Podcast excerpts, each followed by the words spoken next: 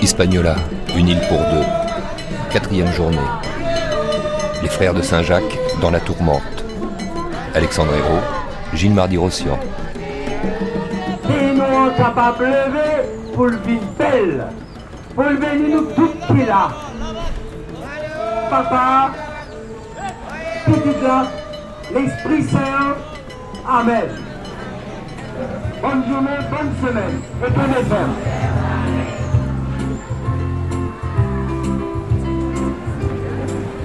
Bien. Mardi, Martin Omnesta. Pardon, oui. Parce que m'a organisé pour ka pour yo sorti dans dans dans la cour, dans la cour. hein. Michel Briand, il y a une phrase que vous aimez bien, que vous répétez souvent, la gloire de Dieu, c'est l'homme debout. À chaque fin de messe, vous vous rendez compte en regardant euh, euh, les gens partir, euh, tous vos fidèles retourner à leur quotidien, c'est un peu la gloire de Dieu chaque jour. Bah, euh, oui, je pense que c'est plus emballant de voir quelqu'un debout que quelqu'un résigné ou bien euh, couché ou avoir des difficultés quelconques, même si ce sont des difficultés. Mais c'est d'avoir cette force, ce courage de se mettre debout. Même si c'est pas facile chaque jour, mais d'avoir cette volonté de se mettre debout. Il faut pas oublier que en Haïti, il y a au moins 3 4 000 estropiés. Et quand on voit quelqu'un jeune avoir une jambe en moins ou un bras en moins, euh, ça, ça vous prend les tripes hein, et ça vous dit punaise, bon, euh, j'ai pas à me plaindre moi, quel que soit euh, ce que j'ai pu subir. Donc euh, la, dimension communautaire de vivre ensemble, c'est, je dirais, un sérum, c'est un médicament qui permet une meilleure stimulation à chacun. Vous allez l'évoquer parce qu'on va, on va passer cette journée avec vous, Michel, mais tout a commencé il y a près de 30 ans pour vous dans ce pays. C'est pas la première fois euh, qu'il a fallu se relever. Ouais, ah, ça c'est le dilemme en Haïti. Qui fait que il y a un proverbe qui dit en Haïti, premier saut pas saut. Ça veut dire quelle que soit euh, euh, la chute qu'on a pu avoir, eh bien, il faut se le relever. Alors c'est usant, c'est très fatigant quand il faut continuellement se relever. Parce que ça nous empêche de marcher. Dites donc, ça, ça ne désemplit pas. À peine le premier office de la matinée, qui a commencé très tôt hein, ce matin, dimanche, oui. vers, vers, vers 6h30, euh, est-il fini que une autre messe va commencer?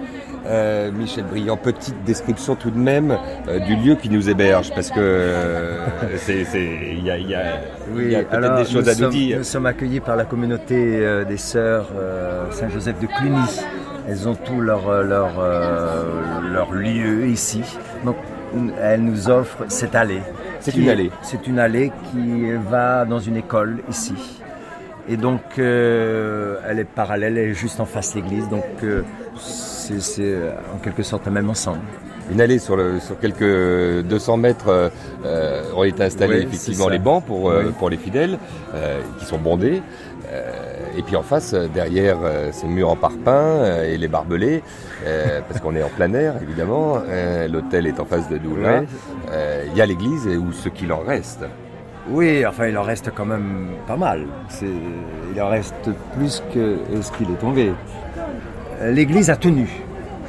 C'est le presbytère qui était collé à, à- à- joint à l'église. C'est l'étage du presbytère qui est tombé sur l'église et qui a écroulé la, une partie de la toiture de l'église. Sans quoi l'église aurait tenu au, au- au séisme. Dans ce quartier euh, Saint-Antoine, que, que vous avez découvert finalement euh, il, y a, il y a très peu de temps, euh, quelques, même pas un an, vous êtes ici. Oui, c'est ça, oui, ça fait un an que je suis ici. Ah, et, euh, ça change de la province de là où j'étais, effectivement, c'est pas du tout le même monde, le même milieu. Euh, ici, c'est. le- le- les gens vont vivre dans les quartiers populaires, c'est bondé de, corridors, vous savez, les corridors les petites ruelles qu'il faut se faufiler pour euh, aller chez les uns et les autres. Et c'est- c'est un, quartier populaire, très populaire, mais aussi euh, dur, très dur, très dur, parfois violents. Entre eux, ils se font pas de cadeaux. D'ailleurs, hier soir, il y a eu un, crime, un décès d'un jeune euh, à 7 h du soir, là, devant l'église. Alors voilà. Pourquoi ce crime? Est-ce que règlement de compte? Est-ce que c'est pour euh, avoir tiré de l'argent? Bon, on ne sait pas encore. Mais voilà, un exemple de violence. Cette réalité-là, vous ne pouvez pas l'occulter. alors là, ça, me dépasse. Hein, et, vous-même, il y a une façon certainement très charismatique, parce que, avouons-le, tout le monde ici vous connaît, euh, on ne vous touchera jamais. Ça, c'est à voir. On on a, quand on essaye de faire le bien, ça ne plaît pas à tout le monde. Quand on essaye d'aimer euh, bon, le maximum de gens, euh, ça ne plaît pas à tout le monde. Quand on, essaye de faire en sorte à ce qu'il y ait une certaine unité euh, dans la communauté, ça ne plaît pas à tout le monde. Parce qu'il y en a qui veulent à ce que les gens soient divisés pouvoir tirer un meilleur profit. Et donc, bah, ces gens-là peuvent être vos ennemis, mes ennemis. Donc, il faut être vigilant, prudent, mais aussi être ferme. Bon, c'est un fait quand on est connu, quand on est populaire, euh, il y a une plus grande sécurité que si on n'est pas populaire, c'est vrai. Parce que quelle que soit une personne qui voudrait vous faire du mal, elle hésite malgré tout parce qu'elle euh, elle va, elle va, elle va payer les pots cassés, ça c'est sûr. Parce que la population va, va, va, va se soulever. Et donc, euh, elle hésite avant tout. Jésus. Cette ferveur, elle vous porte. Tout à l'heure, à un moment donné, je ne sais plus lequel, quand, tout le monde chantait, qu'il y avait cette, cette sono euh, parfois d'ailleurs euh, euh, de qualité. oui, bah oui. dirais-je Un peu médiocre. Oui, le son, le son n'est pas trop bon, non. Et je vous ai vu apparaître et, et on avait une impression de communion qui, qui, se dégageait de vous et presque vous alliez devant vos fidèles avec des mouvements amples. Votre carrure est imposante, votre barbe est, présente. Vous, non Oui. Jésus-Christ superstar, Michel Non, non, non, non, non, non, non. Je crois que en Haïti, le geste est, important, le toucher est important. Tous les sens sont développés en Haïti. Euh, toucher quelqu'un, ça n'a pas une connotation, euh, comment dire, négative. C'est aussi pour montrer son affection ou autre.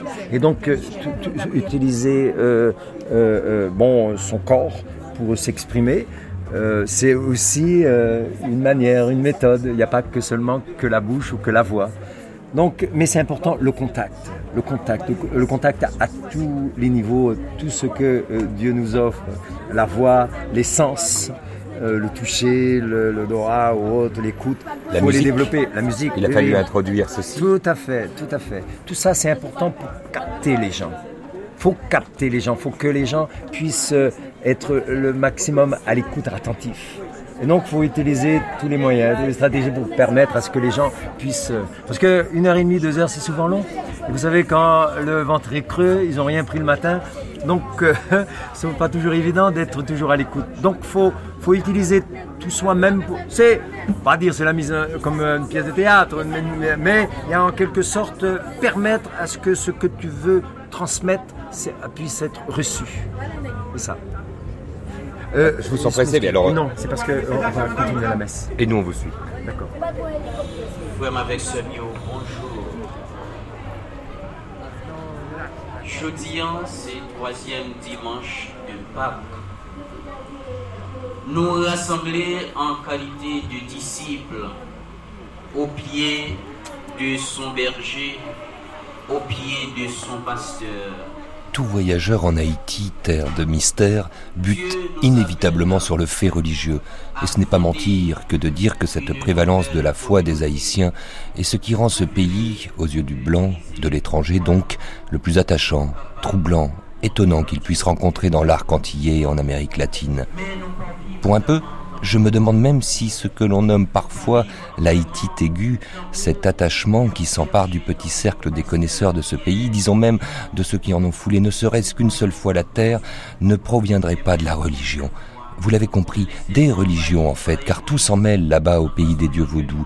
Toutes les croyances se mélangent, et ce que l'on entendait là, en sortant de cette messe dominicale presque surréaliste, dite par le père Michel Briand, dans ce long corridor en plein air en face des ruines du presbytère de Saint-Antoine, en est la parfaite illustration. Sitôt terminée la cérémonie du matin, une autre messe commençait. Une nouvelle assemblée d'aussi nombreux fidèles de tous âges se constituait, ayant revêtu leur habit du dimanche et à quelques mètres de là se tenait une bruyante assemblée évangéliste où le prédicateur certainement évoquait la rédemption à coups de sermons culpabilisateurs rendant les hommes et leurs nombreux péchés responsables du grand tremblement du 12 janvier tombé comme un châtiment divin. On se souvenait aussi que les sectes évangélistes protestantes furent légion au lendemain du séisme à pointer du doigt le vaudou et ses forces du mal responsables du terrible châtiment de Dieu, des critiques qui n'étaient pas passées inaperçues auprès des journalistes étrangers accourus sur les décombres. La guerre des religions s'intensifiait, disons la concurrence des croyances dans un pays que nombre de commentateurs décrivaient comme maudit et abandonné des dieux.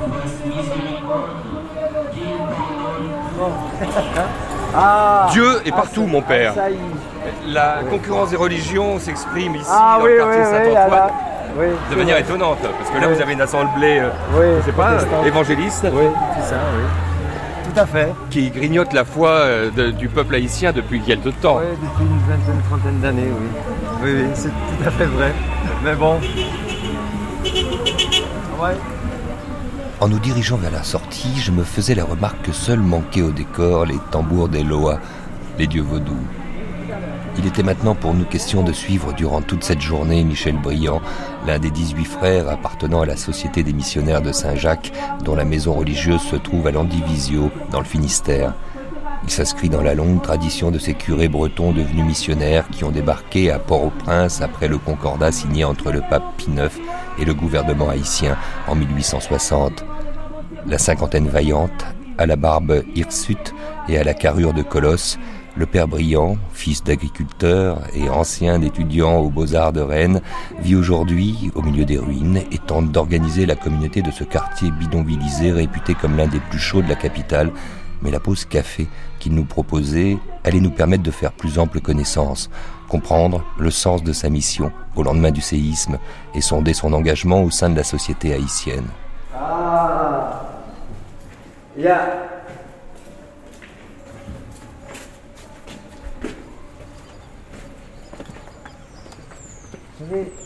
ce- ce- Alors voilà le. le- On, a traversé le, le bas de l'église. Alors là, c'était des, des- des chambres et puis le presbytère était là. Tout s'est écroulé. Effectivement, comme vous pouvez le voir. C'est assez impressionnant là, c'est tout de même des montagnes de gravats qui sont Ah bah oui, oui, oui. Alors on essaye de récupérer euh, bah, pour des constructions éventuelles à l'avenir, ne pas tout jeter quand même. Parce que bah, c'est de l'argent qui est là. Et puis on va voir comment on va rebâtir tout ça. Donc vous voyez l'église quand même sur le côté. Bien, elle est bien. C'est vrai qu'elle est debout. Elle est debout. Alors on, on squatte euh, une partie à l'arrière. qui est un petit peu vierge. C'est c'est un petit peu la nature. Alors euh, on est là. Alors il y a deux personnes qui travaillent. euh, Pour le je ne café. plus le café, voilà. Alors il y a Ghislaine. Ghislaine Et Jolène. On est bien là au calme. hein.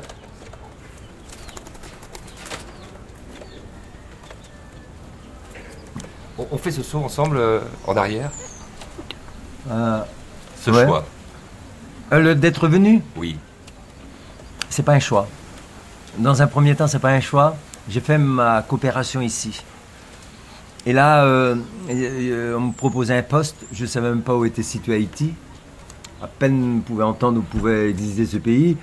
Bon, euh, ben, on me proposait, je dis oui, pourquoi pas. Et donc, je suis arrivé. Et c'est là que j'ai travaillé avec les pères de Saint-Jacques. Donc, je les ai rencontrés. Et avec ce qui m'habitait en moi, peut-être, euh, bon, est, est réapparu. Même une haïtienne qui m'a dit, moi je te verrais bien prête. Comment elle a pu le découvrir euh?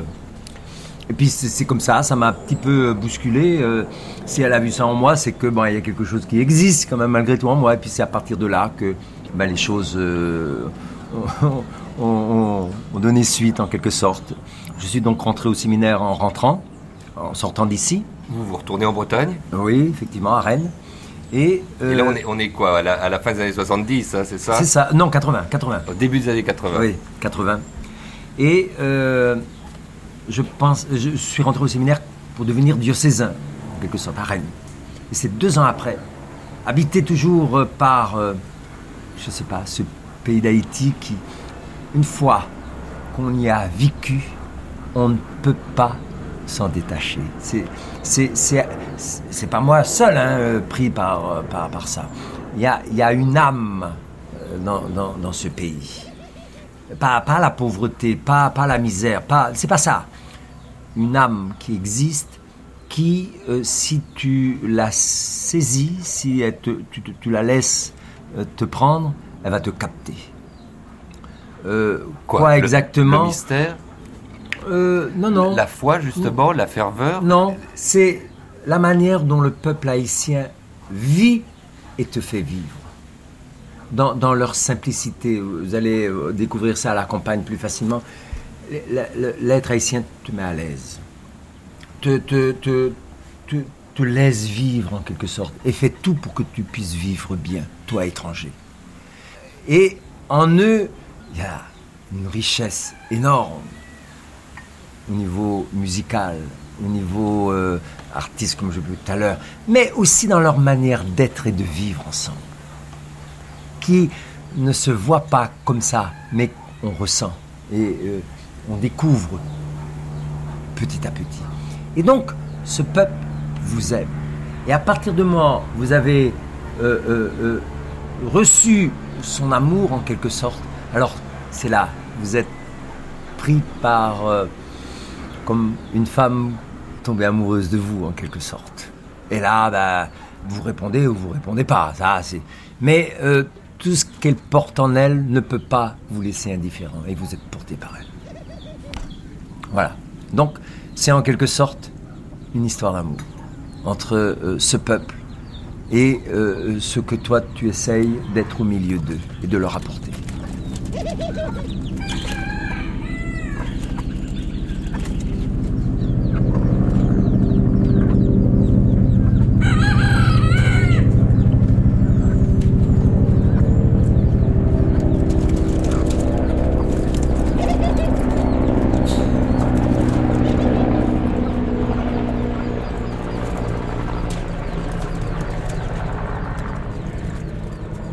D'étranges euh, oiseaux tourbillonnent dans, le ciel. Euh, C'est un, bruit maintenant que votre voix apprend à, les, couvrir.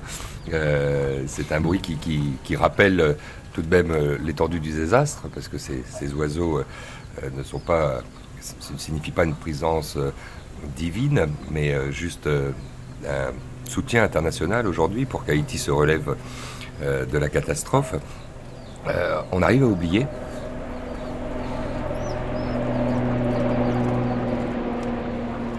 Euh, Il y a un proverbe en Haïti. Baïkou oublié, marque, marque, poté, poté, marque, songer. Ça veut dire, euh, tout coup que tu reçois laisse des traces. Tu as eu un accident, quelle que soit la forme d'accident, cet accident a laissé des cicatrices. Ces cicatrices ne vont jamais disparaître. Donc, chaque fois que tu vas les regarder, ça va te faire te souvenir de la catastrophe que tu as eue, de l'accident que tu as eu. Donc, ce qui s'est passé ne s'oubliera jamais. Ça restera gravé dans le peuple euh, haïtien, ce drame, cette catastrophe. Mais c'est comment aider à ce que la cicatrisation se fasse. C'est là. Pour que euh, la blessure ne puisse pas faire souffrir encore et ne pas être gêné de cette blessure. C'est vrai que ce drame euh, fait, souffrir toujours ce peuple parce que la cicatrice n'est pas tout à fait guérie et fermée.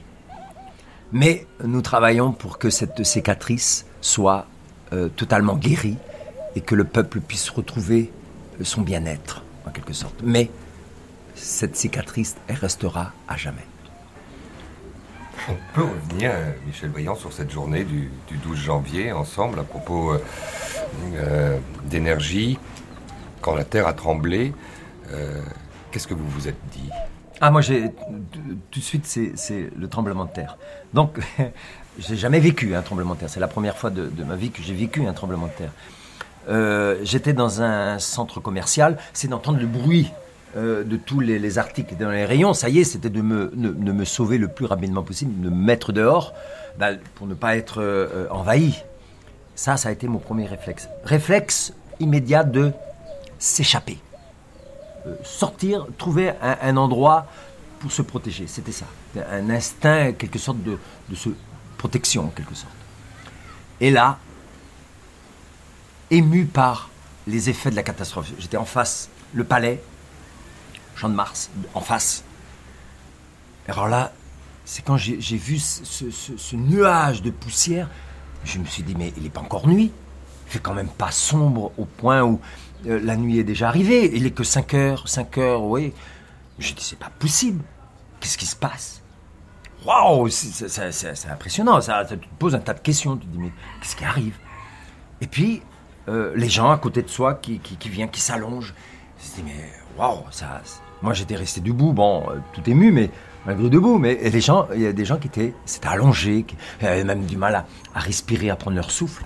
Et c'est quelques dix minutes, un quart d'heure après, c'est quand j'ai vu la toiture du palais écrouler.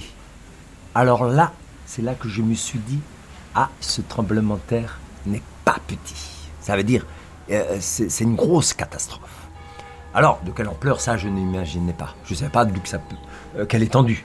Mais là, j'ai mesuré la gravité du tremblement de terre, la secousse, la, dureté de secousse.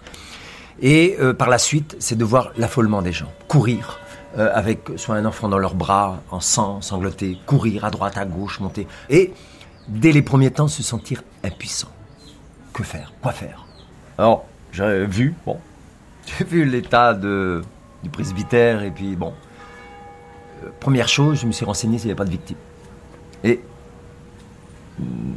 bon Dieu a fait que, bon, effectivement, il n'y a pas eu de victimes dans le presbytère. Personne euh, n'a été même blessé.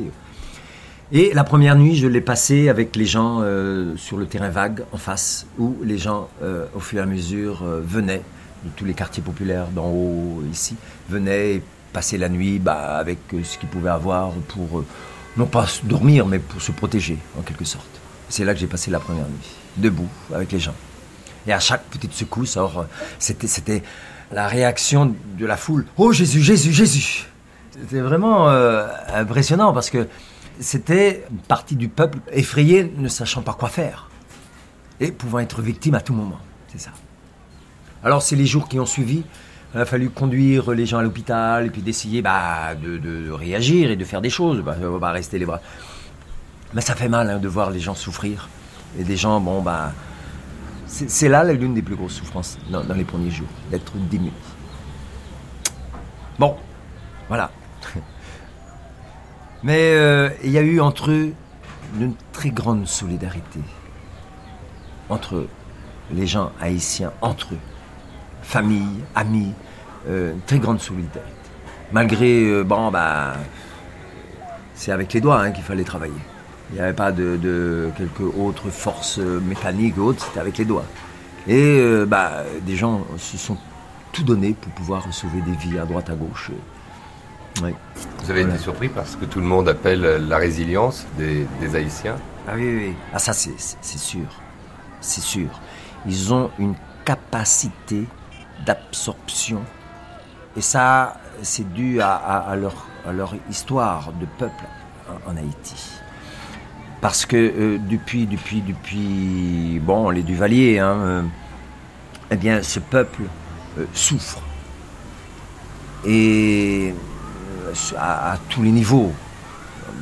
Et donc, il y a eu des combats pour pouvoir sortir de cette souffrance. Et malheureusement, eh ben. Il a, il y a des choses qui eh ben, ne, font pas, ne font pas évoluer, fait qu'ils ils souffrent encore davantage. Et c'est cette euh, manière de porter leur souffrance au quotidien qui a permis euh, de vivre cette catastrophe d'une manière la plus digne possible, sans révolte, sans euh, qu'il y ait d'acharnement les uns contre les autres, de violence. Il y a eu du pillage, c'est vrai, mais ça c'est bon, les pillages des, des bandits, mais ça c'est pas c'est pas le peuple haïtien. Le peuple haïtien, la manière dont ils ont euh, ramassé euh, ce qu'ils ont subi, oui, chapeau bas. chapeau bas. Et ça, c'est, c'est, dû à, à, à, leur histoire, histoire comme peuple qui euh, souffre et qui sait porter sa souffrance.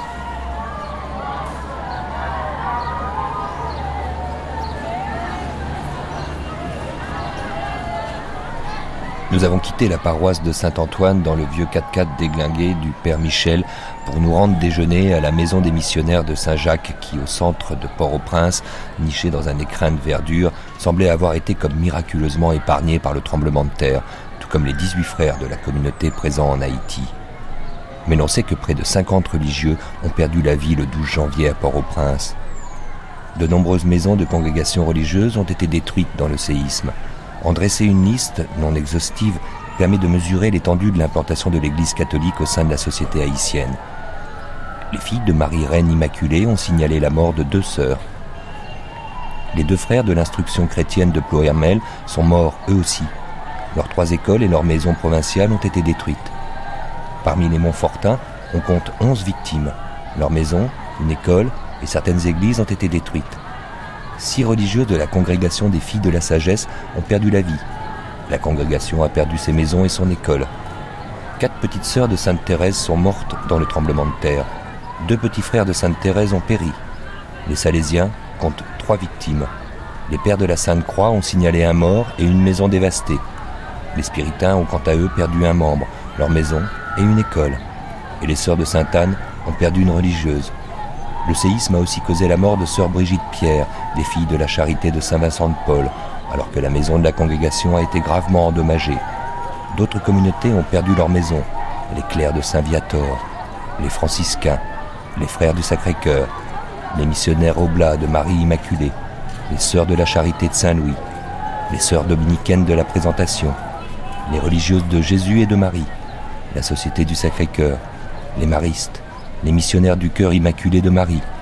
Parmi les communautés à avoir perdu une école, les sœurs salésiennes de Don Bosco, les frères du Sacré-Cœur, les sœurs de Saint-François d'Assise, les sœurs de Saint-Joseph de Cluny, les missionnaires de l'Immaculée Conception et les sœurs de la Charité de Saint-Hyacinthe.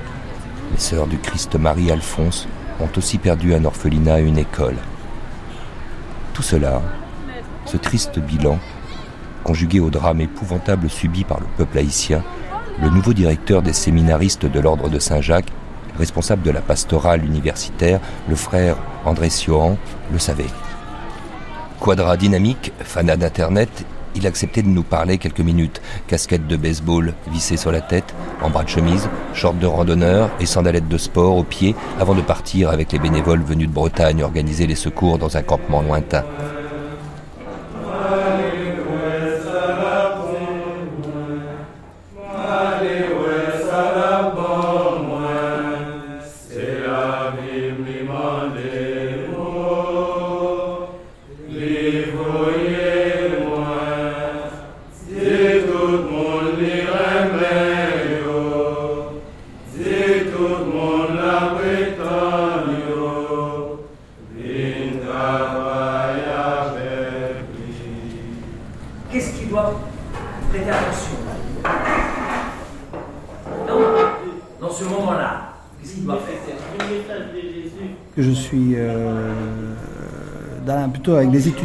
Pastorale universitaire. Donc mon domaine, c'est plutôt euh, le monde universitaire à Port-au-Prince. Un monde très touché par, euh, ce qui s'est passé, puisque bah, il y a beaucoup d'universités qui fonctionnent dans l'après-midi.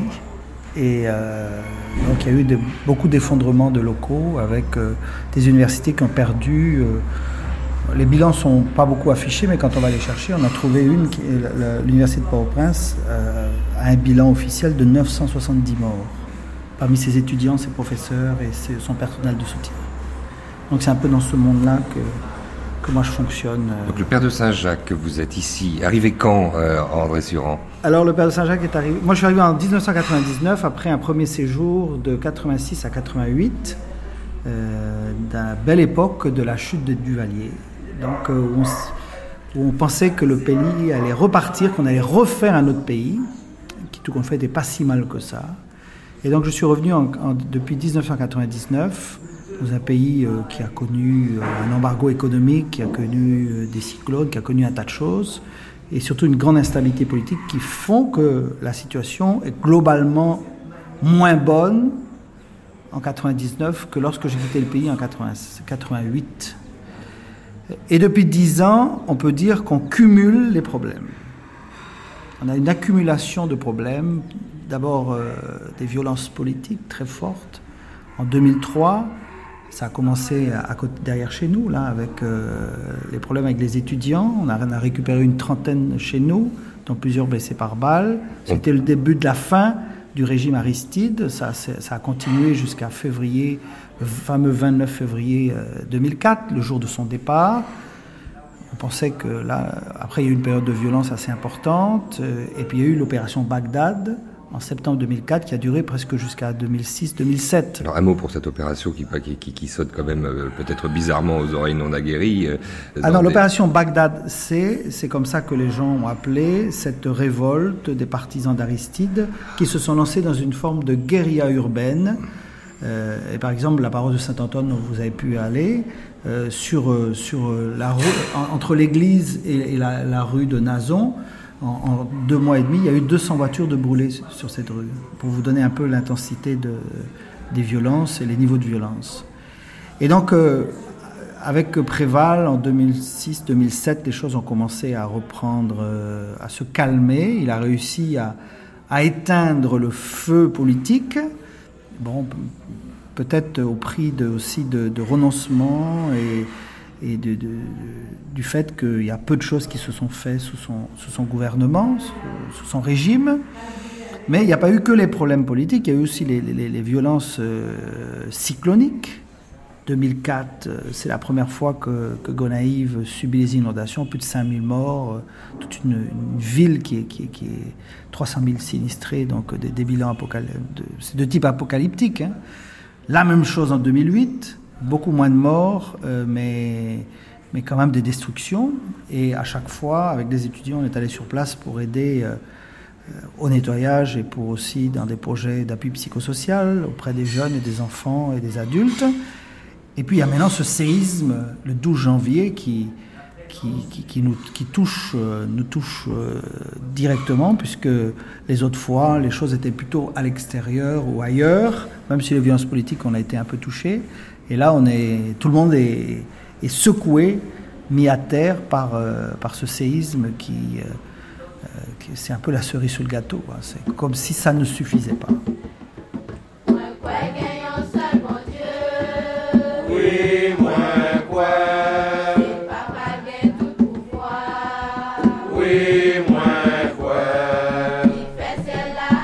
Qu'avait-il en tête le doyen des frères de Saint-Jacques, André Le Barzic, supérieur régional, qui longtemps fut ici le directeur des séminaristes, septuagénaire, impassible, chauve, sec et fin, lorsqu'il nous aperçut, avant l'heure du déjeuner servi dans le réfectoire, toujours fonctionnel, de l'aile intacte de cette belle demeure du début du siècle passé, qui accueillait, lors de notre passage, 18 séminaristes.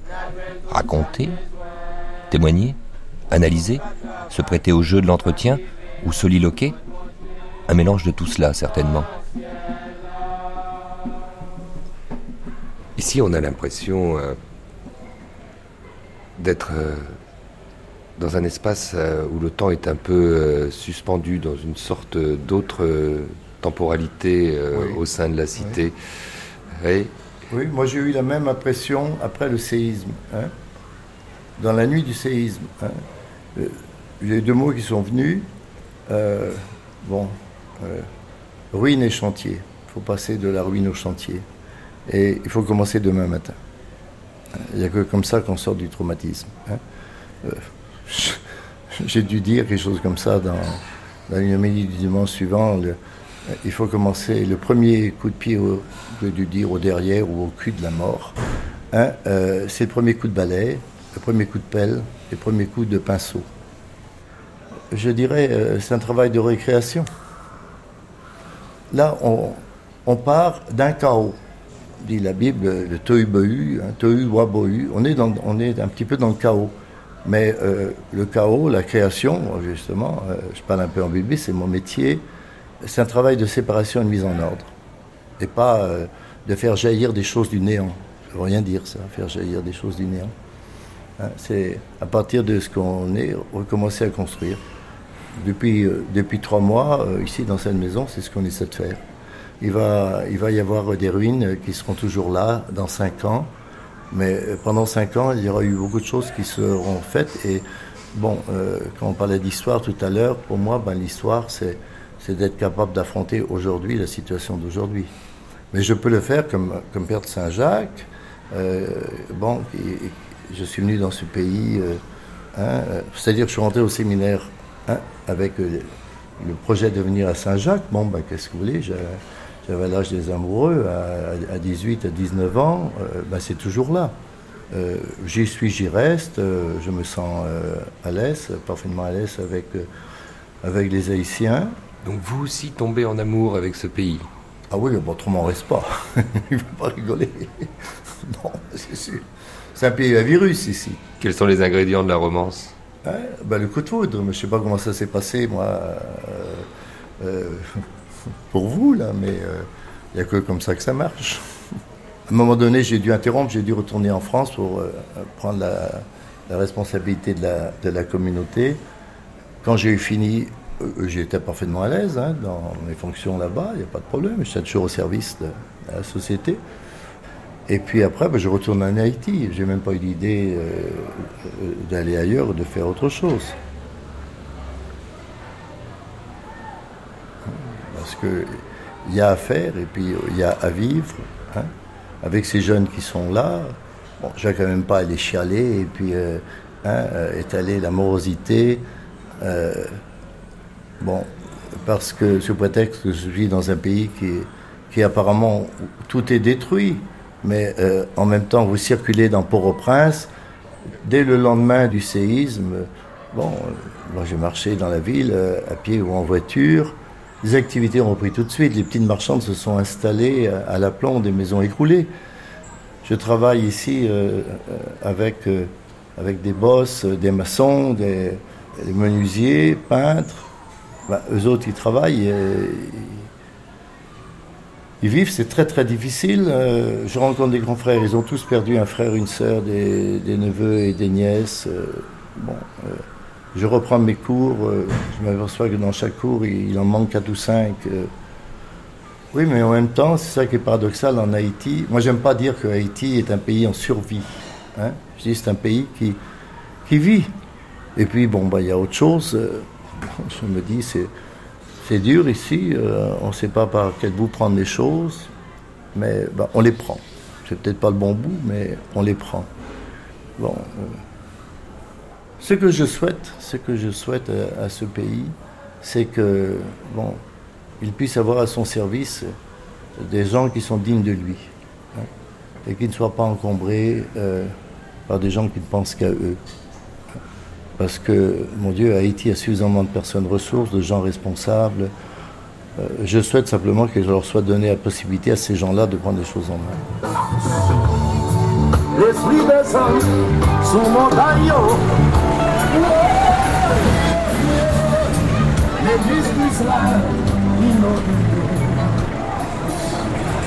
Parce qu'il faut préciser que quand on vient de descendre cette petite rue là qui, qui est en dessous du, du- du presbytère et, et il y avait un terrain vague et tout de suite euh, au lendemain de la- du tremblement c'est un camp qui, qui- qui s'est Il a, installé. il a été euh, envahi dès le premier soir et euh, depuis ce soir du 12 euh, janvier, eh bien, euh, ce terrain a, a occupé le nombre de gens au fur et à mesure. ouais. Voilà. Euh, Jusqu'à aujourd'hui, ce que vous voyez euh, là. Donc vous- on va à l'intérieur Ah bah écoutez si Ouais, ouais, ah bah oui, oui, on, on on- vous suit après tout. Ouais, ouais. Pardon.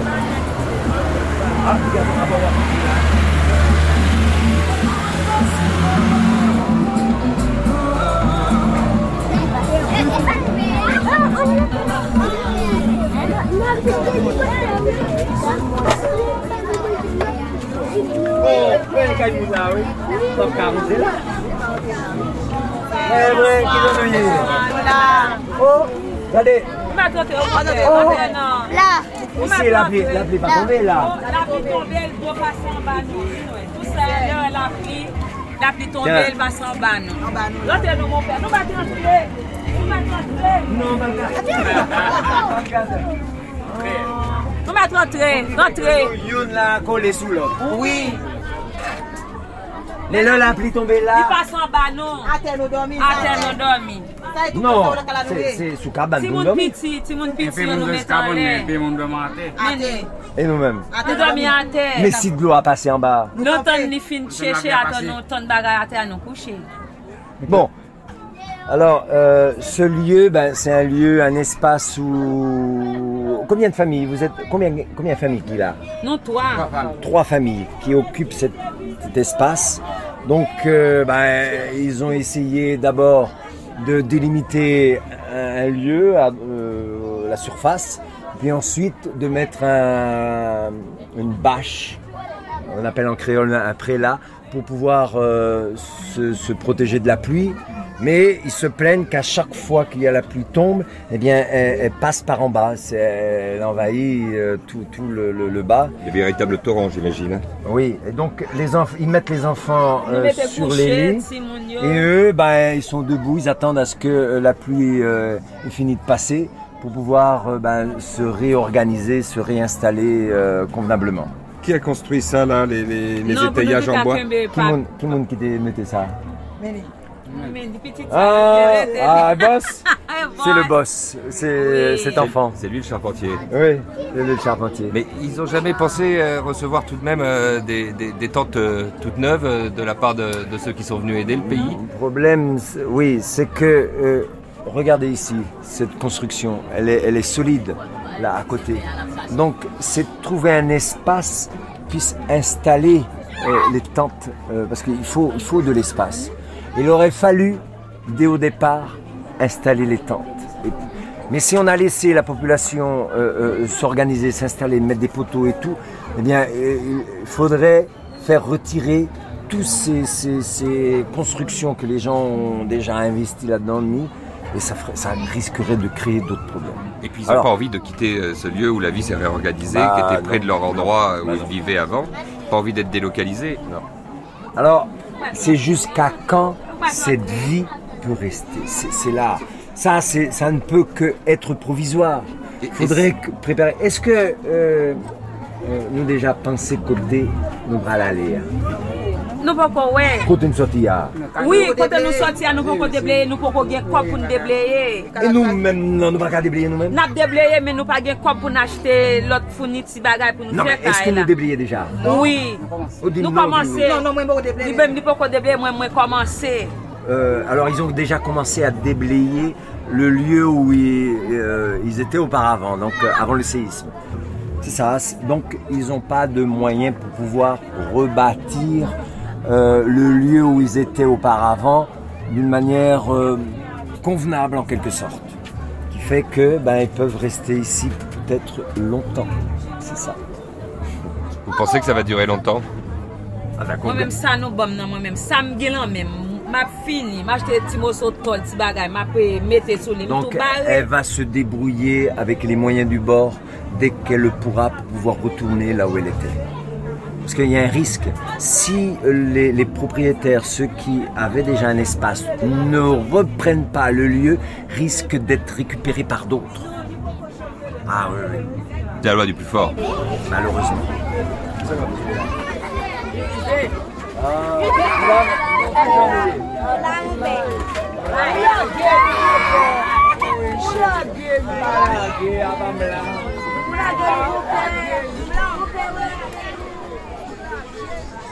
Tiens, voilà, voilà, voilà. Voilà un petit modèle de. de...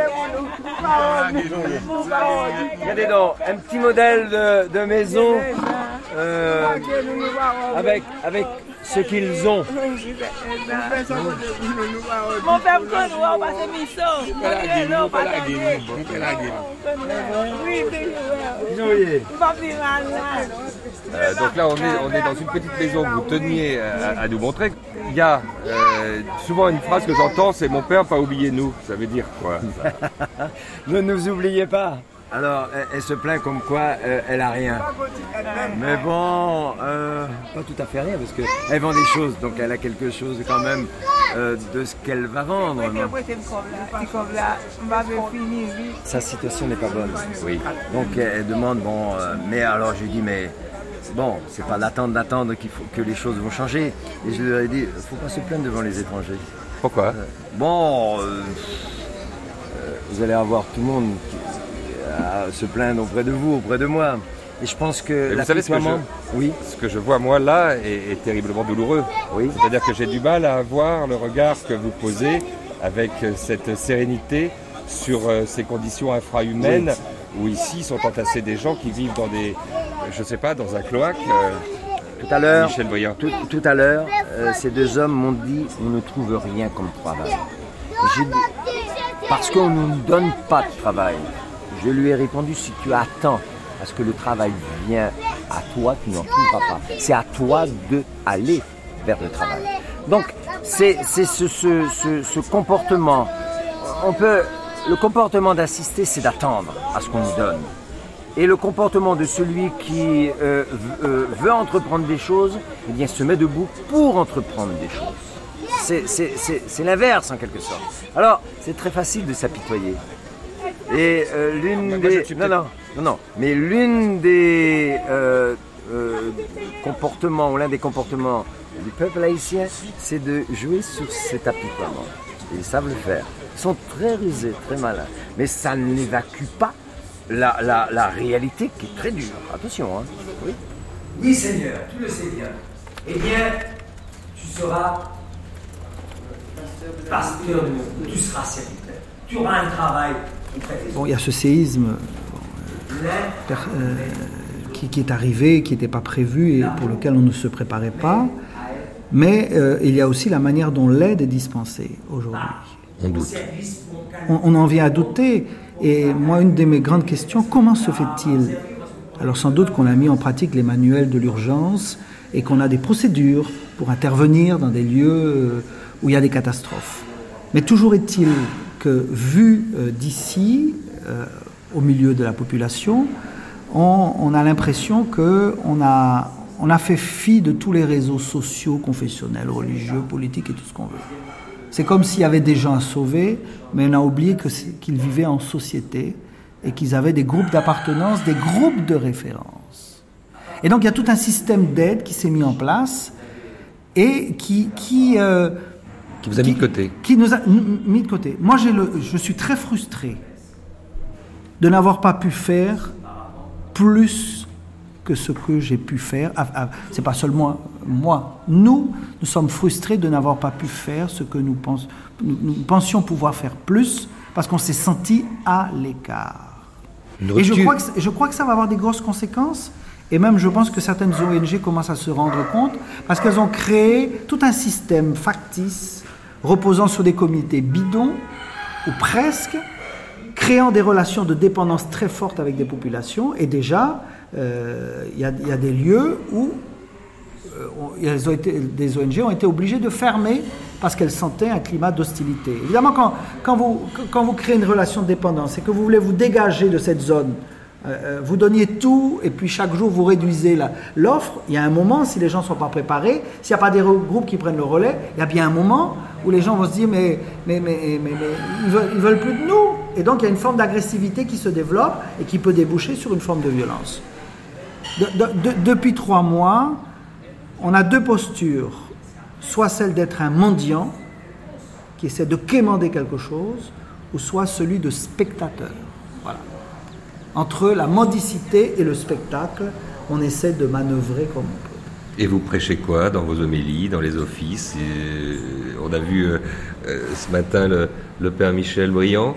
il semble que, le message est de, de donner l'envie d'avoir encore plus de courage. C'est à l'antithèse de la résignation. Oui, bah, le, le, message, c'est d'être acteur de faire quelque chose pour soi et pour les autres. Et c'est ce que nous faisons à la pastorale universitaire. Et je pense que ça correspond un peu à, ce qui est un peu notre, notre euh, mission, c'est de permettre aux gens d'être à peu près à l'aise dans leur, dans leur peau Mais c'est dans l'idée de, de, permettre à des gens de, repartir, de se relancer, de se remettre debout. Et ça, c'est l'idéal évangélique. C'est l'idéal évangélique auquel on participe. Ce qui est intéressant, c'est que ce soit des gens d'ici qui arrivent à faire quelque chose aussi. Parce que pour ne pas tout attendre de l'extérieur, comme quoi c'est l'extérieur qui est, qui est la solution à tous les problèmes qu'on peut avoir. Vous avez toujours cette, après 40 ans où vous avez vu tous ces soubresauts politiques, vous êtes arrivé après euh, le décès de François Duvalier. Je suis arrivé le jour de la mort de Duvalier. Je suis, arrivé dans, je suis débarqué, quand je suis débarqué de l'avion, on m'a dit euh, Papa Doc est mort. C'est pas moi qui l'a fait mourir. Hein. Oui, bon, j'ai vécu ce temps-là, oui. Je disais, vous n'avez pas de désillusion après, justement, quand vous avez vu que tous ces espoirs ont été confisqués Non, des désillusions, c'est bon, parce que s'il y a des illusions, ça veut dire qu'il y a eu illusion. Les illusions, c'est toujours mauvais. Là, on, vit quelque chose qui peut être considéré comme, comme une fin, c'est la fin du monde. Alors, ce qui est aussi terrible dans ce pays, il y a des tas de gens qui font de la fin du monde leur commerce. Hein, hein? Et. Euh, euh, euh, ils ont, ils ont interprété, beaucoup de gens ont interprété le séisme comme un châtiment de Dieu. Alors, si c'est Dieu qui a envoyé le séisme, ben, ce Dieu-là, j'ai rien à foutre avec lui. Hein? Bon, je lui tire même pas ma révérence. Hein? Je, j'ai rien à voir avec ce Dieu-là. Hein?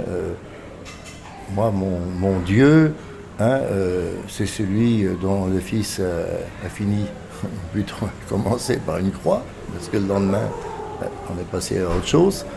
Et ce Dieu-là, au moins, n'est pas un salopard. Hein.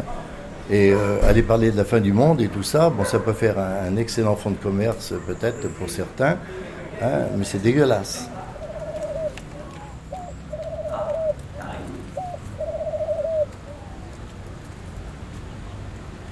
Mais le Christ, en premier. Des choses vous inquiètent ici euh, On parle souvent de la façon dont grignote euh, euh, le territoire et donc les esprits, les sectes fondamentalistes protestantes nord-américaines sur le territoire. on parle beaucoup et on l'évoque concernant Haïti. vous seriez douté de la question de, la permanence aussi du vaudou. quelle place occupe encore, selon vous, et quel défi l'Église catholique doit-elle relever face à ce que comme certains voient comme une concurrence? Oui, eh ben, c'est vrai. Il faut, reconnaître les choses. Quand je suis arrivé en 86, euh, on parlait de 80% de catholiques. Mais bon, qu'est-ce que ça veut dire 85% de catholiques? Ça, ça, veut dire 80% de gens qui sont baptisés, qui reçoivent un baptême, mais si après ils ne suivent pas l'Église, euh, euh c'est des chiffres, c'est des statistiques.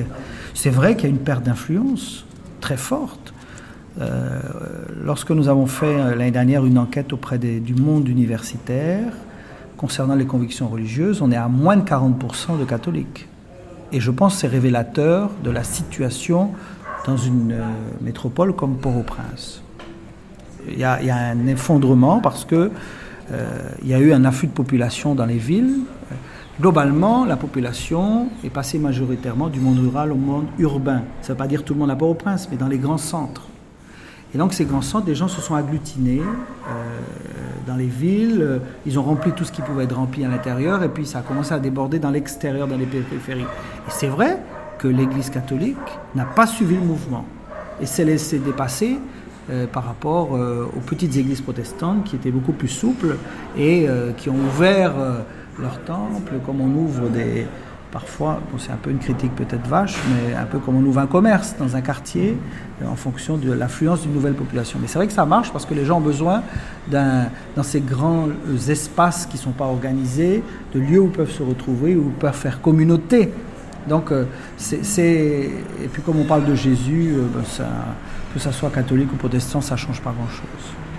Et moi, la, la crainte, c'est pas tellement. Bon, il y a une perte d'influence de l'Église lorsque l'Église aura pris conscience qu'elle n'est plus majoritaire et euh, qu'elle n'aura plus les comportements de type majoritaire, peut-être les choses vont changer. Parce que euh, je pense que notre offre, entre guillemets, euh, est toujours d'actualité et peut aider des personnes à vivre et à, se lever.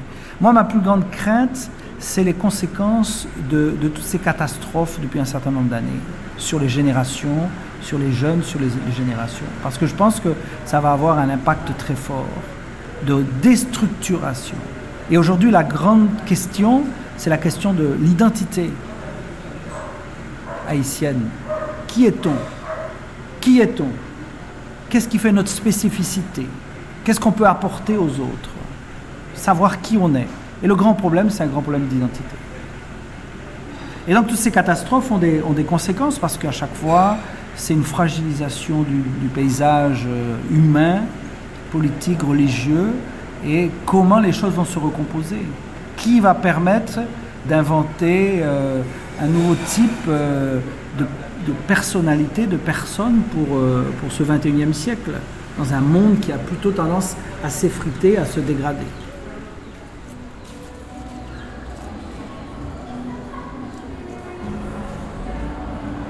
Teniez, euh, Père Michel, à, nous amener maintenant que, la nuit est en train de s'installer, que d'ailleurs euh, la pluie menace, comme s'il fallait se réfugier dans l'église qui est, qui est restée debout,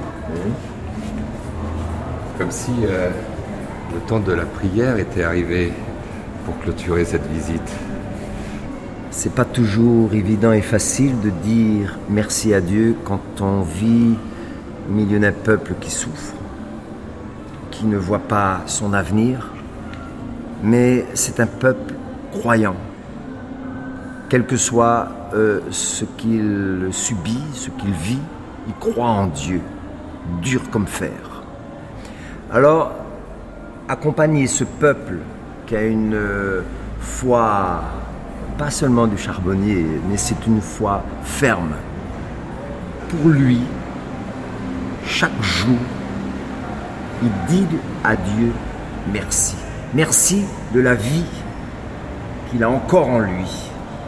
Et c'est là que euh, j'apprends chaque jour cette euh, forme d'humilité et cette, euh, foi qui ben, dit boussole, c'est vrai, et qui me donne moyen de me rapprocher plus près de Dieu, ce Dieu d'amour ce Dieu qui parfois peut-être peut désarmer, voir un peuple ben, dans cette situation. Il est aussi désarmé que peut-être l'État est désarmé, que l'Église peut être désarmée. Mais bon, c'est comment Lui avec nous, nous avec ce Dieu d'amour, comment on peut accompagner ce peuple pour qu'il puisse retrouver son élan d'antan. On a l'impression, euh, surtout quand on, quand on sait ce qui s'est passé avec l'épisode euh, de Jean-Bertrand Aristide que ce peuple aurait euh, besoin d'une figure messianique. Le messianisme est toujours dangereux. Parce que le, messianisme, oui, c'est peut-être un petit peu exogène, hein, parce que le, Messie, d'une fa façon ou d'une autre, c'est quelqu'un qui, euh, qui vient d'ailleurs et qui vient du ciel. C'est les Américains qui viennent du ciel en ce moment. Non, ce, pays euh, aimerait bien avoir un bon président, elle a celui qu'elle a. Bon, un Messie, je ne sais pas. Euh, non, des hommes euh, compétents et honnêtes, et il y a des Haïtiens qui, ont ces qualités-là. Ben, il faut que ce soit eux qui gèrent les affaires du pays. Figure messianique, ça finit toujours par, par décevoir. Hein. Bon, Quand on regarde un petit peu dans les évangiles, Jésus s'est battu contre le titre de Messie. On prend l'évangile de Saint Marc, quand, on, veut, on lui donne un titre messianique, il dit silence. Et le mot grec, quand on le traduit, c'est le même mot qu'on dit, qu'on emploie pour un chien en lui disant ferme ta gueule. Il, déteste qu'on le prenne pour un messie. Il accepte d'être appelé messie, mais à un moment où il a une corde au poignet. Alors messie,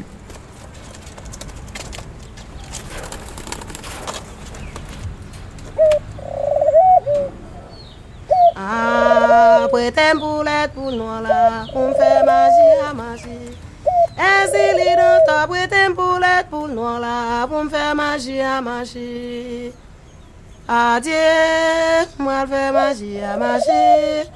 Ainsi les dents, prêtez boulette pour nous là, moi fais magie à magie. C'est où marcher, c'est où qui ouais?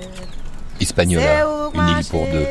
Quatrième journée. Les frères de Saint-Jacques dans la tourmente. Fin. Mixage. Emmanuel Couturier. Réalisation. Gilles Mardy-Rossian. Un documentaire d'Alexandre Hérault.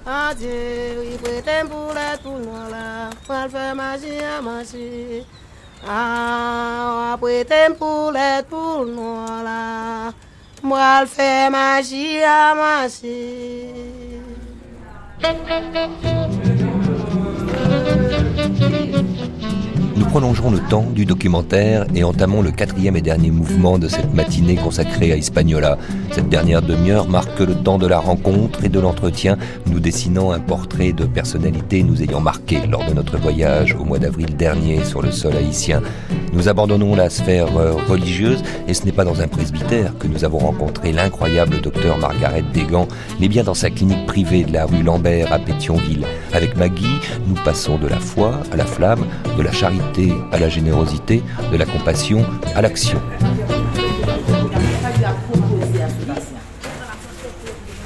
On peut trouver un moment ensemble On va- on va rapidement, évidemment, on parlera de ce qu'a été cette aventure-là. On peut le faire. On peut le faire Mais je peux voir un passage de secondes et même vous pouvez le voir si vous voulez. Oui, on vous suit. Venez venez voir ce petit. Parce que c'est l'un de nos, de nos dernières victimes du séisme. Il s'appelle Christopher. Et c'est un garçon qui vivait sous une tente depuis le séisme. Mais la tente avait été adossée à un mur en, bloc qui s'est écrasé un soir. Donc on l'a amené un jour, euh, le week-end dernier, ça fait une semaine. On nous a amené autour de 7h30, 8h le soir, parce qu'il y avait une petite pluie et que le mur s'est effondré. Parce que les gens n'ont pas compris que s'ils quittaient les maisons fissurées, ils ne pouvaient pas s'adosser non plus au mur. Et on a failli le perdre, notre Christopher, parce qu'il avait un arrachement du mésentère, un éclatement du duodénum et du pancréas. L'intervention a duré au moins 6 heures, mais on est content parce que notre Christopher s'en sort. Aujourd'hui, il a eu un bon transit, il est heureux et il va pouvoir être alimenté. D'accord qu'ils ont senti oh? Bien. Mieux, beaucoup mieux, hein? Hein? Vous sentez évolution? T'as là, ou pas calme la caillou? Ou pas manger ou pas calme la caillou? Ça pour vous. Elle est terminée, cette phase d'urgence, Maggie Euh, écoutez, moi je la croyais terminée dans la réception de nouveaux patients et on en a eu la semaine dernière. On ne peut pas dire qu'elle soit terminée. Je pense que le message va passer, que les gens vont cesser de faire leurs abris de tentes dans la vicinité, enfin dans la proximité de murs euh, mal construits. Vous savez ce que me disent certains de, de vos compatriotes quand on dit ça, que cette pas phase terminé. serait terminée, ils disent mais ça faisait 30 ans qu'elle durait. Et elle dure encore. Non, juste Mais ce pays, depuis, depuis son indépendance, je pense, n'a jamais été un pays autonome, un pays structuré. On est encore au balbutiement de la situation sociale. C'est un pays qui a toujours été un peu mis au banc de la société, mis au banc des nations. Je pense que la plupart des étrangers bénévoles qui sont venus me porter secours ont pu le vérifier eux-mêmes. Et je dis que ce pays a eu un mauvais départ et un mauvais accompagnement. On s'installe dans votre bureau? On y va. Moi, j'ai jamais cru un jour que je verrais mon pays transformé en désert, quoi. Parce que je pense qu'on n'a jamais été aussi bas. Ça va peut-être être la première prouesse que je vais pouvoir réaliser euh, dans votre pays euh, aujourd'hui, euh, Margaret Desgans, c'est de vous faire asseoir pendant 5 minutes. Décidément, j'ai mauvaise presse. Justement, prenons le temps et essayons. À, à partir de quel moment je vais pouvoir vous appeler Maggie comme tout le monde? Déjà. Tout le monde m'appelle Maggie. Et même maman Maggie. Certains. Alors je dis que non parce que j'ai pas envie de vieillir trop vite. Ah oui, mais ça veut dire quelque chose, ça. Ça veut dire quelque chose. Ça veut dire Ah quoi? ben, je rigole. Ça veut dire que les gens ont été contents de l'accueil qu'ils ont reçu, de la prise en charge, qu'on a lié des- qu'on s'est lié de liens très forts. Parce qu'ils ont compris que, quand même, on, est- on s'est mobilisé pour venir à leur secours. Alors moi, ce que je comprends, Maggie, euh, c'est qu'on est là, vous, que vous nous recevez ici dans cette clinique que vous avez créée de toutes pièces, euh, mais qu'il y a eu aussi un avant 12 janvier pour vous. même si, si on est là, c'est parce que votre vie a basculé après le 12 janvier et que vous êtes impliqué de manière considérable dans ce qu'il fallait faire. Mais si je vous demandais quelle date vous choisiriez pour commencer à faire dérouler un peu votre vie qu'on vous rencontre là? Ça pourrait être la naissance Presque, presque, mais je pourrais dire surtout lorsque j'ai débuté ma carrière, euh, enfin, mes études post-médecine, mes études de. mon voyage au Brésil. Voilà. C'était quand? C'était il y a longtemps. Les diplômes le disent d'ailleurs, ils sont accrochés au mur. Je suis arrivée à Rio, je crois, en 76. Je Cinq sortais ans après de la, mort de François Duvalier. Voilà, je sortais de la fac et j'étais pleine euh, d'enthousiasme, que j'ai gardé encore un peu, heureusement. Et je voulais à tout prix faire de la chirurgie plastique, c'était un rêve d'enfant. Et je suis entrée à l'Université catholique de Rio de Janeiro, dont le professeur Ivo Pitangui était le, chef d'orchestre. Et j'ai été résidente interne à sa clinique pendant une période de cinq ans. Je pense qu'il n'y avait pas meilleur creuset de formation et je pense que c'était les, les années les plus marquantes de ma vie active. Euh, revenons sur euh, votre envie, euh, votre rêve d'enfance. Pourquoi la chirurgie plastique, surtout dans un pays comme celui d'Haïti? À l'époque, je ne pensais pas esthétique. En fait, j'ai toujours aimé médecine et dans ma famille, ils disaient ah oui, ça sera bien si tu es médecin. J'étais toujours une fille un peu, un peu brillante à l'école. Donc on dit ah ben c'est bien, tu feras un bon médecin. On se laisse attraper par ces idées-là. On voulait communiquer. Et en fait, moi, j'ai toujours eu des, talents artistiques euh, dès le plus jeune âge. Bien sûr, c'était pas bien vu de mes parents que je devienne artiste. dans ces sociétés un petit peu rétrogrades, c'est pas très reluisant. Et j'avais un père assez imposant. Ça veut dire qu'on a été élevé vraiment dans les règles. je mouftais pas, petite. Avec les codes de la bonne société. Voilà. Je marchais sur le droit fil et je me suis dit, je vais la voir. En fait, je vais faire de la chirurgie plastique, je vais aller les deux.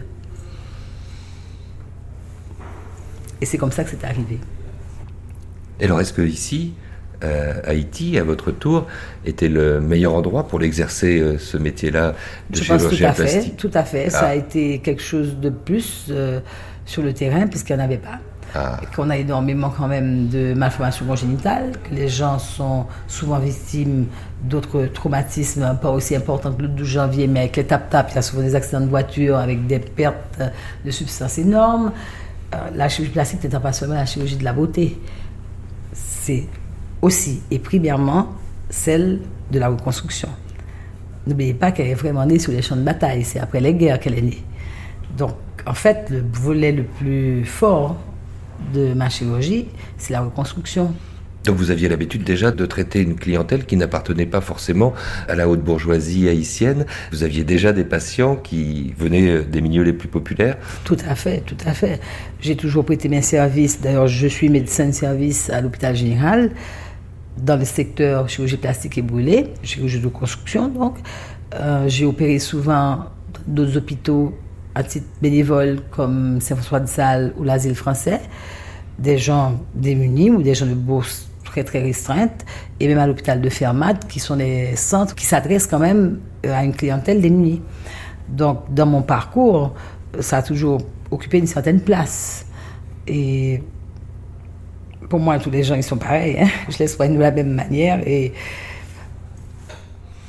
je ne veux pas vous pousser je pense que tous les chirurgiens adorent cette médecine de communautaire parce que c'est la médecine où on a les cas les plus intéressants. C'est la médecine où vraiment on a, on se laisse aller. On peut faire tout essayer quoi, pour le meilleur du patient bien sûr.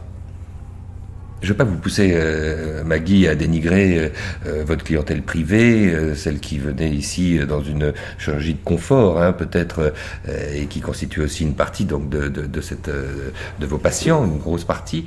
Mais quelle a été leur réaction pour la majorité d'entre eux quand ils ont vu que ce lieu n'était plus une, une clinique qui pouvait prodiguer leurs soins habituels, occupés par d'autres patients? Partagé une grande partie de cette population est venu m'aider à prendre soin des patients au départ. Vous pouvez vous imaginer. Ils ont amené ce qu'ils pouvaient. Certains se sont occupés de faire les dossiers, parce que les médecins n'étaient plus à faire les dossiers. Hein. Ils ne pouvaient être qu'à l'acte, l'acte médical. Ils ont aidé à alimenter les patients. Ils ont aidé à faire le ménage. C'était primaire, parce que dans de telles situations, l'insalubrité règne. Donc il fallait du monde pour le faire. Et beaucoup d'entre eux ont maintenu ce bénévolat pendant au moins six semaines. Certes, euh, la clientèle privée avait fui les lieux. Certains parce qu'ils pensaient qu'il n'y avait pas de place pour eux, parce que ils étaient pas, ceux qui n'étaient pas sinistrés. D'autres parce que c'était trop insalubre, bien sûr. Mais je pense que ce n'est pas la majorité des gens. On a assisté à une solidarité énorme du peuple haïtien, toute classe sociale confondue. Et je tiens à vous le dire, certains d'entre eux ont réagi, comme vous dites, un peu, on pourrait dire, apartheid, mais ils n'ont pas été nombreux. Je vous assure que les Haïtiens ont été solidaires et qu'il y a une entraide extraordinaire. Ce séisme, ce grand tremblement, comme on dit, ça a été un moment donné où euh, aussi euh, votre vie prenait euh, un nouveau sens. Vous avez l'impression que quelque chose a basculé aussi pour vous de l'intérieur? Pour tout le monde, pour tout le monde, pour tous les Haïtiens. Je suis sûre que je peux parler à leur nom parce que tous les amis que je rencontre au quotidien, les patients, les, les bases ont changé. On joue plus de la même manière, on n'a plus les mêmes référents, on s'est détaché de beaucoup de choses. Beaucoup de gens, vous savez, vous me parliez tout à l'heure de la classe des gens aisés, la clientèle que j'avais a priori. Et dont vous venez, vous, et dont, je viens, dont je suis issu. Et je peux vous dire un truc, elle a été aussi touchée que les démunis. Il y a eu énormément de morts dans toutes les classes sociales. Le séisme n'a épargné personne. La majorité ont perdu leur maison, tout comme les autres. Je ne pense pas que ce séisme, lui, a fait des choix. Tout le monde a été touché. J'ai pas uniquement reçu des patients chez moi, mais j'ai hébergé des amis chez moi. Parce qu'ils avaient perdu leur maison. Ils en avaient deux, trois ou quatre. Elles étaient toutes à plat. Donc je pense qu'il n'y a, a pas eu de sectarisme au cours de ce séisme. Il a atteint le peuple haïtien tout entier quelque chose va sortir de bon? Descendre? J'en suis sûr. Je veux y croire. Le comportement des gens a changé. C'est l'heure de la réflexion. Ils n'ont pas encore fait leur deuil. Ils n'ont pas encore pu s'organiser. Qu'on le veuille ou non, la mise en place de structures solides prendra un certain temps. Donc la réflexion est encore au cœur du sujet le coup était tellement fort que même trois mois plus tard, les gens ne savent pas, ils n'ont pas pu s'organiser correctement, même ceux qui en ont les moyens. Et ils ne savent pas de quoi l'avenir sera fait. Mais ils ont compris une chose, l'avenir ne sera possible que si nous, on s'y acharne à construire, à faire, à se mettre ensemble, coude à coude, parce que sinon on quitte le pays si on n'arrive pas à le refaire pour qu'on puisse y vivre quand même, parce que chacun, on aime son pays aussi dans la mesure où on peut y vivre allègrement, on peut vivre tranquillement, et qu'on voit l'avenir pour ses enfants. Je pense qu'on pense pareil. Mais s'il n'y a pas d'avenir, il faut s'en aller. Et je pense qu'au fond de tous les Haïtiens, même ceux qui ont quitté le pays, parce que beaucoup sont partis, mais avec l'espoir et même la certitude d'y revenir.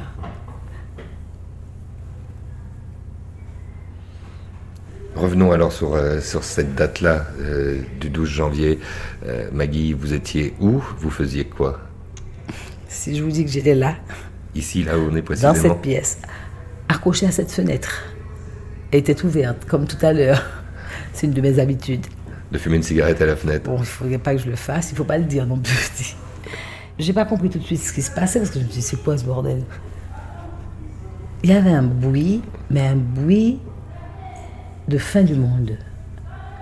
Un bruit sourd, lugubre, comme jamais dans ma vie j'avais entendu. Je, n'arrive même pas à le répéter dans ma tête.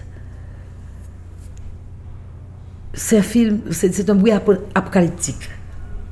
Et j'ai commencé à voir trembler tout dans cette salle. D'ailleurs, les étagères se sont cassées, les pots de fleurs, tout est parti. Et la table que vous voyez devant vous, elle sautait, elle trémoussait sur les pieds. Je me dis, si cette table en elle se casse, je vais avoir une lésion vasculaire et c'est la fin. J'ai vraiment vu la fin. J'ai cru que, je me suis dit, bon, mon mari était parti le matin, mes enfants habitent en France. Je vais mourir seule. Ils apprendront que je serai morte. J'ai vu venir la mort. Ça a duré assez longtemps pour que vraiment on puisse voir déferler beaucoup de choses et même sa vie. Donc c'était lourd. Je répète une expression familière parce que depuis, je ne sais pas comment expliquer. Un dé dans un verre, quand on joue au loto ou à n'importe quoi, un dé dans un verre. C'est la sensation que j'avais.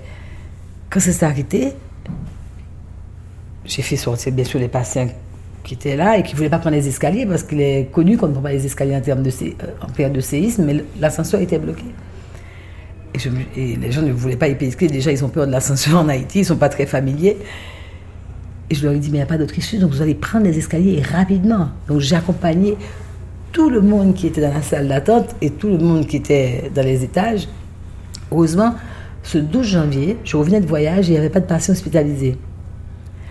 Donc j'ai fait sortir tout le staff, j'ai fait sortir tous les patients, tous les, tous les médecins, enfin ceux qui occupaient les lieux. Et on était surpris quand même de voir que tout le monde avait fait pareil, parce que tous les immeubles avoisinants, hein, tout le monde avait quitté les lieux et était sur, sur la rue, ahuri. Et alors, le spectacle qui s'offre à vous? Parce qu'ici, ça a tenu bon. Ici, j'ai regardé, je me suis dit, mon Dieu, quelle chance. Et j'ai vu des nuages de poussière jaunâtre, comme des champignons, s'élever dans le ciel. Je me dis, il y a le feu à la ville. Je me suis dit, il y a le feu, il y a le feu. Peut-être. Les gens ne savaient pas qu'il n'y avait pas le feu. Partout, il y avait des nuages de champignons jaunes, gris jaunâtres. Pour tout le monde, c'était le feu. Je n'ai appris que 30 minutes plus tard que deux immeubles s'étaient effondrés pas trop loin.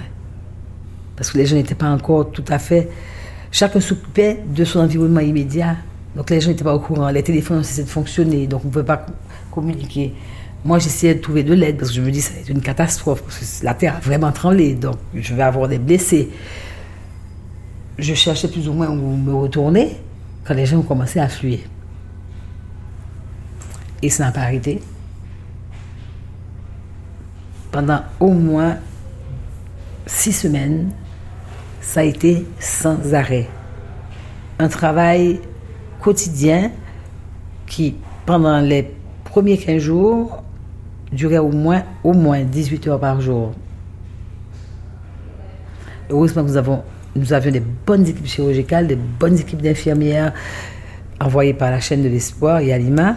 Vous n'étiez pas préparé tout de même à, à affronter ça? Non, non. Je crois que personne n'est préparé à accepter ça, à affronter ça. Et je pense que même les hôpitaux les mieux structurés, n'importe où, ils sont pas prêts à prendre ça en charge. Il faut, il faut qu'ils aient de l'aide aussi.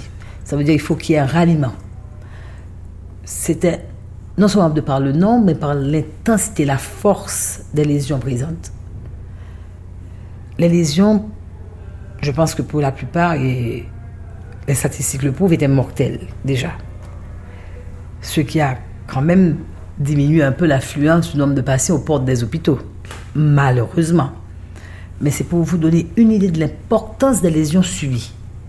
Quand dans, un tel, dans de telles circonstances, on a un si grand nombre de disparus, ça démontre l'import- l'importance de l'impact au point de vue, si vous voulez, au point de vue problème, au point de vue la gravité des lésions, en fait. C'est ce qui a causé, en fait, la mort de beaucoup de, gens. Parce que beaucoup de gens sont morts parce qu'ils ont été enterrés, d'accord. Mais beaucoup de gens sont morts parce que, dès le départ, dès le premier instant, le choc initial était mortel. Beaucoup de gens ont été retrouvés mais quasiment indemnes, mais morts. Parce qu'ils avaient reçu, bien sûr, un gros morceau de béton. Donc c'était un trauma crânien fatal. Ceux qu'on a pu rescaper au départ, qui ont pu courir, qui ont pu se sortir, même d'eux-mêmes, ils étaient grièvement blessés pour la plupart. On a eu après une autre, euh, enfin une autre cohorte de gens qui, eux, ont été sortis des décombres. Donc il y a eu plusieurs périodes à gérer dans la prise en charge primaire initiale. Paradoxalement, euh, votre clinique, puisque vous étiez en voyage, euh, vous nous avez dit euh, Maggie était vide de clients, et très rapidement, ce sont les lits qui ont manqué. Parce que comment vous avez fait pour... Il n'est pas question d'avoir des lits. Oui, pardon. Les gens transportaient leurs blessés sur le tout venant, les portes arrachées aux maisons,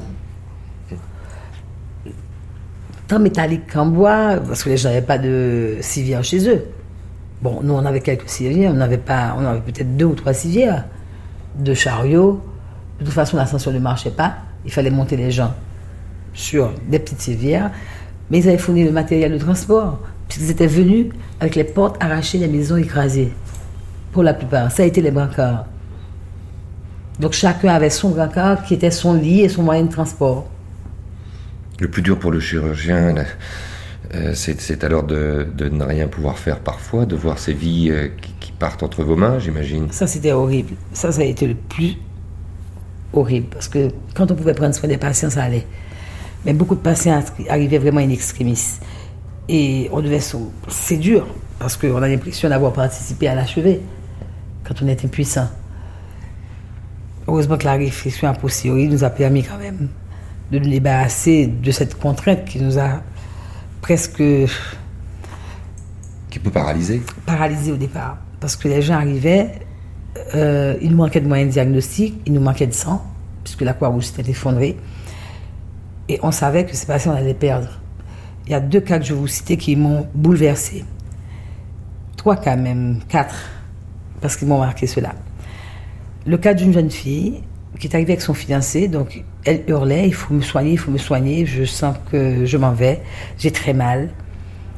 Je la regarde, elle a une fracture multiple du bassin, elle a un domaine qui se distend, elle a les membres inférieurs fracturés, j'ai pas de sang.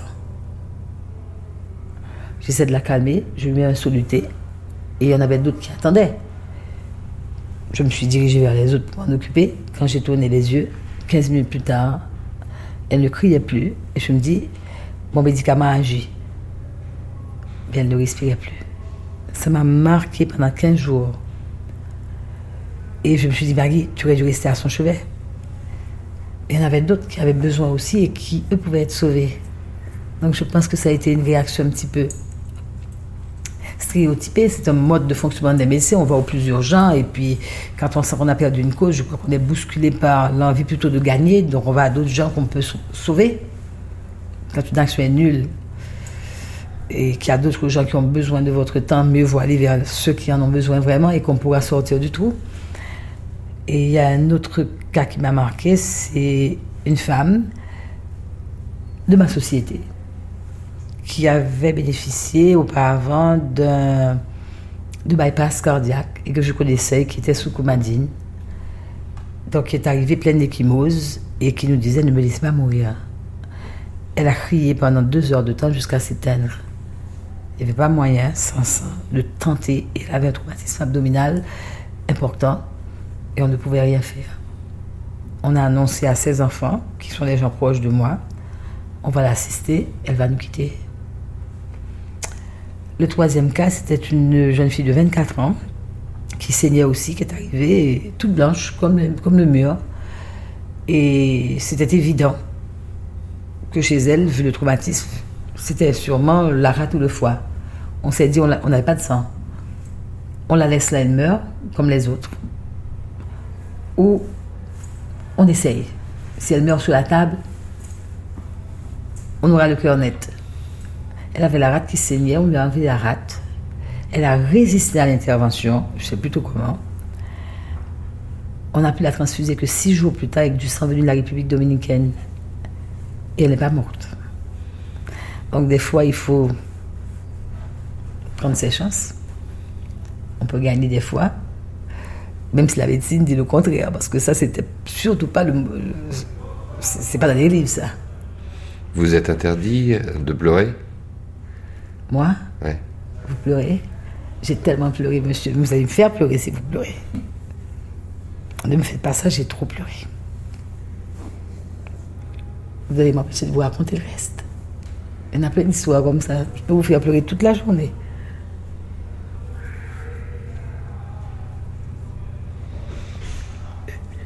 Après, il y a certainement aussi à gérer euh, tout ce qui est de l'ordre euh, du post-trauma. J'imagine, euh, Maggie, chez beaucoup d'Haïtiens aujourd'hui, peut-être après l'état de sidération, on a vu des images euh, bouleversantes, mais, aujourd'hui, tout le monde refuse encore de quitter les tentes, d'aller dans des maisons qui seraient encore fissurées, les écoles sont interdites, tout le monde reste au plus près de la terre. Mais euh, Le traumatisme est fort. Le traumatisme est fort. Jamais, je pense que les Haïtiens actuellement en vie, puisque le dernier séisme important date quand même de plus d'un siècle, deux siècles même. C'était pas dans leurs mœurs, ils n'ont jamais vécu ça, ils savent pas ce que c'était, ils n'y ont jamais pensé fortement. Pourtant, des études étaient faites, des conférences étaient données, on en parlait. Et même les plus lettrés disaient Ah, ça ne nous arrivera pas. pourtant, Dans leur histoire, dans leur mémoire, dans, leur vécu, ça n'avait pas existé, ils n'avaient jamais vécu ça. Maintenant, on sait ce que c'est. On sait ce que c'est maintenant. Et c'est pourquoi ils parlent d'une nouvelle menace. Et les gens ont surtout peur de cette nouvelle menace. Donc ils ne veulent pas rentrer dans les bâtisses fissurées. Vous êtes reconnu des qualités que vous n'aviez pas encore décelées chez vous, même si euh, euh, certaines étaient déjà bien en place, Maggie Non. Non? Je suis la même. Pas changé. Bon, un peu plus de, si vous voulez, de détachement par rapport aux choses, mais sinon, Maggie, est-ce qu'elle est? Maggie est-elle une sainte? Non, surtout pas. Surtout pas. Maggie n'est surtout pas une sainte. Maggie est une organisatrice. Maggie est quelqu'un qui n'a pas quasiment peur de rien quand il s'agit du boulot. Maggie est quelqu'un qui a un gros, gros cœur. Mes amis, mes proches peuvent le dire. Mais Maggie n'est surtout pas une sainte. Maggie vient d'être décorée. Bon, Maggie partage sa décoration avec tout le monde, toute l'équipe, parce que Maggie a été décorée. D'accord, mais Maggie a été décorée parce que Maggie a été encadrée, parce que Maggie a pu faire bouger des équipes énormes, Maggie a pu mettre à profit le courage, le- l'expertise, le- l'humanisme de beaucoup de gens. Votre plus grande fierté Ce serait laquelle? Être bien avec moi-même. Et je le suis, monsieur. C'est une quête que je connais depuis toujours. Donc je reste dans la même ligne. Je me sens bien malgré tout. J'ai pas peur. Mais je suis pas de ceux qui baissent les bras non plus. Je crois que c'est quelque chose que vous partagez. Maggie peut se confondre avec euh, le peuple haïtien. Maggie a la même caractéristique. Elle ne baisse pas les bras. C'est la chose la plus surprenante quand on vient trois mois plus tard ici. hein. Tout à fait. Ouais. Je, je- je pense que sur ce point, je suis bien haïtienne. Mais j'aimerais que tous mes compatriotes aient les mêmes euh, qualités. Et que dans ce moment crucial de notre histoire, nous ne baissions pas les bras. C'est notre seule chance de survie.